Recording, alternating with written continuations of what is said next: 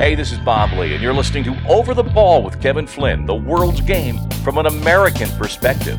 The Over the Ball Daily World Cup podcast is brought to you by Soccer America, the soccer paper of record, and by Octane Media. Hello, everyone, and welcome to Over the Ball with Kevin Flynn and Chris Shamides. Another day down, Chris, in the World Cup. Um, I've been saying these are 10 minute reviews, but we've been go- going longer than, than 10 minutes, so whatever. Uh, we're going to keep these short, but uh, I, I, went over 10 minutes the last two days. So, anyway, apologies to people who are actually timing me. I got a few notes from my friends saying, apparently, you can't tell time, Flynn, and uh, that's true. Um, so, big day, huh, Chris? Uh, Japan, Germany. To, you know, look, Japan, a team that really the United States struggled with a little bit, I feel a little better about that after watching them play Germany, where they were composed, they attacked, they were creative, uh, they defended hard. And Germany, quite honestly, looked like they were phoning it in a little bit, and you had a lot of old players there. What, what were your thoughts? Yeah, I mean, when the USA was getting ready for the World Cup, they played Japan and Saudi Arabia, and uh, you know didn't get a win. And Japan went on to beat Germany today, and Saudi Arabia beat Argentina yesterday. So now that kind of creates a little bit of context for those games in terms of difficulty and also right. the global parity. But yeah, I mean, my kids were were filling out a bracket, and, and when they had Germany and Spain in that one bracket, I really wanted to have them pick Japan because I thought that maybe Japan would would get a result somewhere. So I wasn't overly surprised. I think they're right. chomping at the bit at this World Cup. They're in a good time of their cycle, and I think Germany. Yes, they have a new coach, but I think their player pool, it's it's got a really big array. It, has got some real you know young ones and some super older ones, and I'm not sure it's the right combination. Uh, but rule number one in the World Cup is never rule out Germany, right? So we all know right. that. So we'll see how they rebound here. Yes, they lose their first game, but yeah, you can't count them out. Almost like the Italians when they're in the cup, you mm-hmm. just can't uh, you can't rule them out. Uh, Spain blew out Costa Rica seven 0 Spain looked good. They they barely broke a sweat. It seemed like um, Costa Rica. I don't know what happened to them. If if Germany looked old, Costa Rica looked even older yeah, and and and Costa Rica came out with four in the back, uh, and it took them a while to get to five in the back. Uh, but by then, the damage was done. Um, and, and you, you want to give them a little bit of credit for trying to go with four in the back and see if they can kind of get to the ball a little bit. But man, the way Spain are playing right now and how they hold on to the ball is you either have to be great on the ball or super great athletically. And, and Costa Rica was neither, and, and Spain just had their way with them. Zero zero Morocco, uh, Croatia. Um, you know, that's to be expected. First round, first game. Uh, you know, Spain did score seven goals against Costa Rica, and England scored so many, but that's a typical first game sort of score line, zero zero. Yeah, first games I think are, are interesting in in the sense that y- you have two dynamics. One, it's the first game together for the group, right? Right. So you're there's nerves, there's there's an idea of who's who and what's what. Uh, but the other part is your opponent is super fresh in the legs, you know. So a Morocco can run all day against Croatia, a Saudi Arabia can run all day against Argentina, and today Canada could run all day against Belgium. So like you see a huge amount of legs, and that closes the gap between two teams. Uh, that'll fade away a little bit as the legs come back down to earth. But right now, that that Croatia team, you know, one point they'll take it. They they've yeah. got a lot of experience in that group, and they'll move forward. Yeah, the Canada Belgium game, Canada again talking about uh, you know uh, opponents for the United States and who they played and how we can gauge looking forward. You know, like you said, uh, you know Saudi Arabia, Japan, and Costa Rica. We kind of um, you know got through them um, somewhat easily at, at times. But uh, but Canada, they, they looked like the much better team, especially that first half. Yeah, I mean it's disappointing from a Concacaf point of view because now all four of our teams have played and we have two right. losses and two ties. Um, but in terms, that was the game of the day for me. You know, the way that was so entertaining, and it's only a one nothing game, but it was so entertaining. And Canada super harsh for them not to get something out of that game. Uh, Alfonso Davies has a penalty kick, didn't take it very well. Courtois saves it. Uh, and then there's one or two other plays where they you could arguably say they could have had another penalty. Yeah. Um, but they didn't. And then completely against the run of play right before halftime, Belgium Belgium gets in behind and scores the one and only goal of the game. Uh, but beautiful man, pass. Mm. Beautiful pass. Canada are incredibly athletic, size, right. pace, power. Um, you know, they're ahead of the USA and Mexico uh, in that regard, and they just ran with them. And Belgium wasn't prepared for it, and, and they they they were very lucky to advance out of this game with all three points. I was surprised at how wide open that game was, especially first round of the World Cup. I mean, it was end to end. It was like NBA action watching these guys yeah, second half opened up. Uh, you know, I think the first half energy that Canada put into it is borderline not sustainable, um, but they were willing to keep going with it. I think they'll pay the price in the legs in game two and three. It'll be interesting to see, you know, keep track of that. But, you know, for the most part, they felt like, no, we can get something out of this game. So they went to the very, very end, threw everything at it, even put Alfonso Davies up top uh, at the end there to try to get him to make a play. I, you, you know, know I don't think that works, Chris. I don't know what you're, you know, coaching wise wise what your thoughts are on that. But you know, you look at such a dynamic player uh, out wide where you can create all kinds of headaches for people. You, you bring him inside, and suddenly he's not as impactful. I, I, thought that was a mistake. I mean, I understand why why coaches do that. You sort of throw in the hail mary pass, but um, I felt that they just started booting the ball forward a, a little bit, and um, yeah, the game opened know, up and both teams were kind of yeah getting little moments in transition. I think the general idea. I mean, the coach he's done a really good job there, Coach Herdman, and you know I think the general thought is eh, we're probably not going to score with what we've got. Let's at least put another guy up there and see if we can create something, especially because of his pace. He, I think they still have him down as being the fastest player in the Bundesliga when he plays for Bayern. So he's he's so fast that you'd like to say let's leave him on that most advanced line and see if he can right. crack him behind. But credit to Belgium, they somehow get out of that with a shutout, and uh, you know they get the three points. And I think they'll get better as the tournament goes along. But they were not ready for this game. Yeah, they, they weren't. And you know, you forget the amount of talent that they have on that team. All these players that we know so well, and uh, to to have that level of talent and to play in that incohesive of a manner was was really jarring to me. It really was. Canada yeah. was the better team uh, against Belgium, which is which is saying something. Which again goes back to what we've talked about at every day of this World Cup so far is this worldwide parity that is starting to happen. It's making it interesting. We we talked about it on the women's end. Uh, you know, the women have been sort of spoiled with uh, these victories that they've had over the years. Well, there's more world parity in women's soccer now, and they've, they've catching up or caught up in some cases. So this yeah. is exciting. You know, yeah. Italy, Brazil, Germany, they just don't dominate as easily as they used to. You know, kind of skip through the first round yeah. or two, and and then uh, you know get down to brass tacks. So It'll um, be interesting to see how it ends because I, I, think it's something like only eight teams have won the World Cup on the men's side, and that includes Uruguay, who won in 1930, and England, who won in 66. So, in more modern history, you're looking at only five or six teams that have ever won the World Cup. It's a very short list. And I wonder if this is going to be a World Cup where a quote unquote outsider can take it all. Well, when I had this show on Sirius XM and then at ESPN2, I've always touted the fact that I think the United States will win a World Cup before the English do, just because of the mentality. Watching that English performance and the subs that came on, I'm like, wow, maybe this is their year. I don't know. Um, yeah. Maybe they'll choke. We'll see what happens, but they've got a hell of a team. Spain looks good. Um, but looking back on this, uh, you know, I, I, find myself, you know, rooting for Mexico because they're in CONCACAF. I find myself rooting for Canada, um, and it's it's a bummer. Yeah, two two losses, two ties, so um, not so great for CONCACAF so far. Um, things can change, obviously.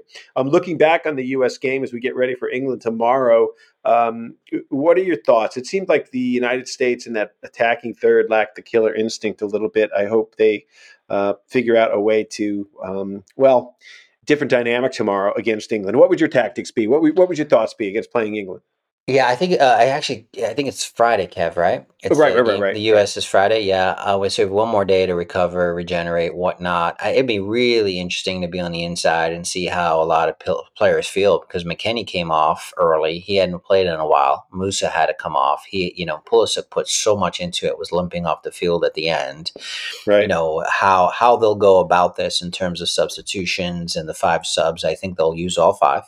And now it's a matter of how do you start, how do you end, how much of that is based on legs, how much of that is based on score line, and then you have this, you know, side thought, which is, hey, you, you have to think about this as a coach: is if the game doesn't go your way by minute sixty or whatever, Uh, do, do, you, do you go to a different place? And do you now say I've, I've got to now rest legs in order to try to get all three points and a win Wrong, On, yeah, yeah. So it, it's you know it, it's an interesting challenge because this game could go so many different ways. Uh, it'd be a, it could be a tight affair. We could jump ahead. We, we could get beat by a few goals, and then now you're right. managing for the third game, and now you're kicking yourself over Wales over and over again. Sure. Uh, but that's why it's exciting. That's why it's a World Cup. But in terms of tactics, yeah, I mean, I know, the, wait though, Chris, on, on it mm-hmm. before you go to tactics you know, I've been getting a ton of texts from friends saying, you know, Wales has eight players that were born in England, and if it comes down to a tie on that last match, it's it's a bummer. It's a bummer, and I I hope they play. I hope they just go out and play. All right, yeah, tactics. it's a good point. Yeah, it's yeah, a good point. It, I mean, yeah. Yeah, you always wonder about stuff like that, um, you know. But at this, I, I, don't know how many players on Wales. I don't know it well enough, but are at clubs that are high enough up the scales that they uh, you got to remember th- th- this event is a showcase for players, and it's a, right. it's a chance to now land the next contract, the bigger contract, to get sold, whatever. So I, you know, I think human instinct kicks in, and and I don't know if that loyalty will actually you know come through. Hopefully, it's the opposite, which is that hey, they're motivated to try to still have something in it, especially if they can get something out of the Iran game. If they can get yeah. a tie or a win against Iran, they have everything to play for on that last day, and they won't have control. So they'll have to play that game out against England, and, and it's Iran a derby be, of sorts. Right, and Iran will be looking its chops a little bit to get out back on the pitch and, and have a better performance. So, um, you know, and and hopefully they do. Uh, yeah, still just everyone's still still licking our wounds from not picking up three points. We only grabbed one. Uh, yeah. The television ratings are out. They're they're pretty high. It's over 12 million people. A little lower than some of World Cups past. They say that's because of timing, perhaps. Uh, you know when the games are showing you know, they said Univision and Fox, but I've been I've been watching the games on Peacock, um, and they're in Spanish, which I just don't quite understand. You know, there's so many rules and rights that they dole out um, that there's so many places to watch the game. I it, and even online, so you wonder how many people really are watching the game more than the numbers that they're actually stating there. Yeah, I mean, I guess they sell them in categories, right? They sell the broadcast rights, the streaming rights, they sell. English language rights, Spanish language rights, and then, you know, in each region, in each country, it's different. So there's a lot of different aspects to the business side of it. Mm-hmm. Uh, I think I and I've talked to the same thing. I've talked to people. They're all we're all watching it differently. So it'll be interesting how yeah. the numbers get accumulated at the end. Um, but I, I think it's it's going to be a situation where the interest in the tournament is really high in the beginning, and you know then it comes down to which teams advance and how much those fans stay with it versus get off the ship because their team is no longer in it. Right. Well, Mexico, Canada, U.S. all have skin in the game in the states, I guess, uh, with the numbers ratings. But um, yeah, if I mean, just I just we're all just hoping the U.S. gets through. That's what uh, this is all about. Um, yeah. Just wanted to say quickly, our, our friend Mike Woitalla at Soccer America, he came out with the player ratings, and I usually think that Mike is pretty much right on. Um, you know, my boy Walker Zimmerman in the center of the park there, he gave him a two, which I thought Walker Zimmerman played really well for most of the game. I thought the Tim Ream, you know, all those questions that we had asked about the two center backs, the pairings, uh, Tim Ream, you know, he is suspect when he gets out wide. Uh, he's older, a little slower, but inside he made some great penetrating passes. The two of them, I thought they won pretty much every ball in the air. Uh, but Zimmerman gets a PK and that's it. The rating goes down. Do you agree with that?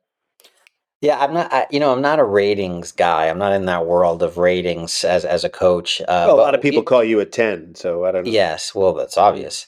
Yeah. Um, I, I think that the the basic idea being that like when you're in a moment, uh, well, if if you were going to talk, have a conversation about ratings, then now the conversation becomes, all right. Well, if you have a game changing tackle that is negative and gives away a penalty that ultimately loses the three points, what is the value of that tackle right. in terms of a negative? So if you give him a two, I mean that means that he had an overall performance that was negative. That's how I would over usually look at that. Yeah. I don't think his overall performance was negative, but certainly that play was not a good play. He explains it well after the fact, but obviously the point. What did he say? Because look, Bale's back was to the net. I I I, I, I don't understand it as a defender. Yeah, I mean, what he says is that he didn't quite see him. The ball went down to the end line. He's now got to turn his head. He didn't quite see him, and as he as the ball comes out, he goes out to the ball, and Bale slides across him. And Bale is smart. He puts himself in a spot to be kicked. Right. And if Zimmerman doesn't see him, now he kicks. Now he kicks Bale, and that's it's clear penalty at that point. So it's a mistake. I mean, obviously the the answer is it's not a mistake you can make at a World Cup. You know, you have to know that he's there, especially since it's Bale. Um, but yeah, I mean, these are just words. It's hard to do it in, in live action.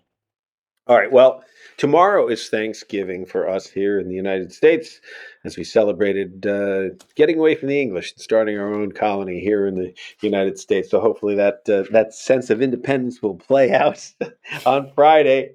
Um, what games are tomorrow? Do you know any offhand? I don't have it in front of me.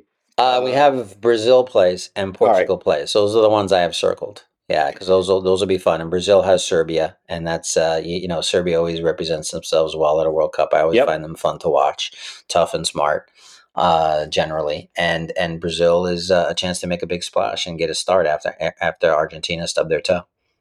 I just uh, was with some young kids uh, kicking the ball around here in the, my hometown where I, I grew up, and uh, they're all American fans, obviously, Mhm. and they're all Brazil fans. So I think it's a, a pocket of Brazilians. And I said, guys, great team to love. They they play the game. It's an amazing way they play it with uh, flair and enjoyment. But you never know which Brazil team's going to show up. I've never seen a team play to the max and to the deuce. You know, from two to ten. Yeah, How do you just never know with all that talent? Um, Yeah. I like their coach and uh, Tite, and I think he's gonna, you know, continue to do a good job. I think this is a group that wants and needs to win. They haven't, um, and yeah, you're right about when you talk about those kids. It's like the global popularity of that team is outrageous. Like if you're a baseball person, you'll see Yankee hats all around the world. If you're a soccer person, you'll see Brazil jerseys all around the world. It's just how it is, and they are that entertaining. So if they come out with that attitude and that spirit, it, it- it should be really fun. Switzerland, Cameroon tomorrow as well. Um, Cameroon's always fun to watch. Um, back from the Roger Milla days on, I've always enjoyed watching them play, and and Switzerland's always got that Germanic sort of um, type of game that they play, disciplined, hard, you know. So it should be fun. Yeah. Um, I was watching, you know, these kids. To go back to these these kids, they're they're playing on the blacktop. Now they're all watching the games all day and then running outside in between games, which is, oh my god, I wish we had that when we were growing up. You know, it's Yeah. wonderful. But Yeah. the one little boy had an iPad there, and it was showing midfielders how to turn, the Mm. various ways you could turn, and he would play it and then stop it, and then all the kids would try it and try it. Try. I'm like, oh, this is fantastic, guys. This Wow. is fantastic. Got 300 million people in this country. Let's start. Uh, let's start learning the skills early. Yeah, maybe if, if those kids can do that, maybe we'll we'll be able to beat Wales next time. All right, so this this World Cup, I, don't know, Chris. Does it does it feel like a World Cup to you right now? I, I, Yeah. it's so funny because it does. All right, I mean, I'm enjoying watching the games, but it's just so odd that I have, you know, Thanksgiving coming up and doing family stuff because usually I know. I shut yeah. down my life for Yeah. this cup, and now I have uh, you know duties. It's like, oh yeah, I have a mom. Might want to check in with her. Yeah. you know. First of all, you said duty, which is great. Second of all, um, I, I think it's it's odd, right? Because we're always used to watching these games in the summer. But Yeah. yeah, now that's there's a busyness to it. But I still love these ideas where like like when does Mexico ever play Poland, for example? That never Right. happens, right? And you see these combinations of games where these two teams would never play, and all of a sudden now they're playing. And with the, the amount of TV coverage that we have, we know more of these players more than ever before. So like a lot of the people following the World Cup in America can relate to who these players are. Oh, I know him from this team and that league, and I saw him in this game and whatnot. And so there's just a lot more information out there to follow. And I think for like the kids that you mentioned, all the way up to us, it's just more and more entertaining. Yeah, The bummer is the backdrop of it all, which we've discussed. But hopefully Yeah. we can just focus on the football. Yeah, and um, uh, Uruguay, South Korea. I'm looking forward to that game tomorrow as well. So um, that's two great sides, great players. And you know, you mentioned everybody knows who the players are now. The players know each other now, and I think you know, going th- back two, three cups, they didn't always know each other, but now you have Brazilian players in the Prem and in you know La Liga, Ligue 1. So um, I think it. I have noticed there is not as much destructive soccer Yeah. going on uh, people getting stuck in in the midfield. Seems like they've cleaned the game up in that respect. Uh, and still, I, I just can't stand when guys just go down like they got shot out of a cannon. You know, so Yeah. um, Yeah, there was a tackle. There was a, a tackle by a Canadian player today that I thought was like, whoa, really old school. He got a yellow on it, but he kind of scissored two legs from behind. from behind. bo- yeah, yeah, borderline red. You know, you don't see those tackles anymore. Um, so that was kind of an old school tackle. But Well, you haven't right, played with me in a part. while, but. Um, the, the, the game's I- been I- played. Actually, I thought it was a, a red because not so much because it was dirty, but because it was from behind and on a breakaway. I thought uh, he was a little deep.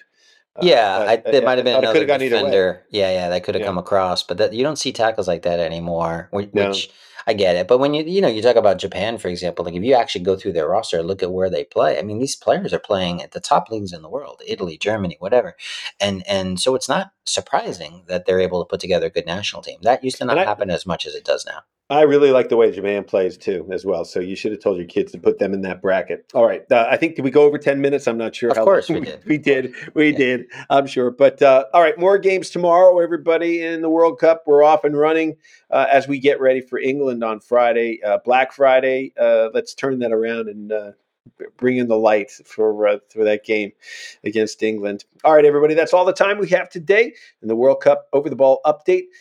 For Kevin Flynn, that's me, and Chris Chavades, we will talk to you next time on OTB. Call or text us at 424 229 2247. That's 424 229 2247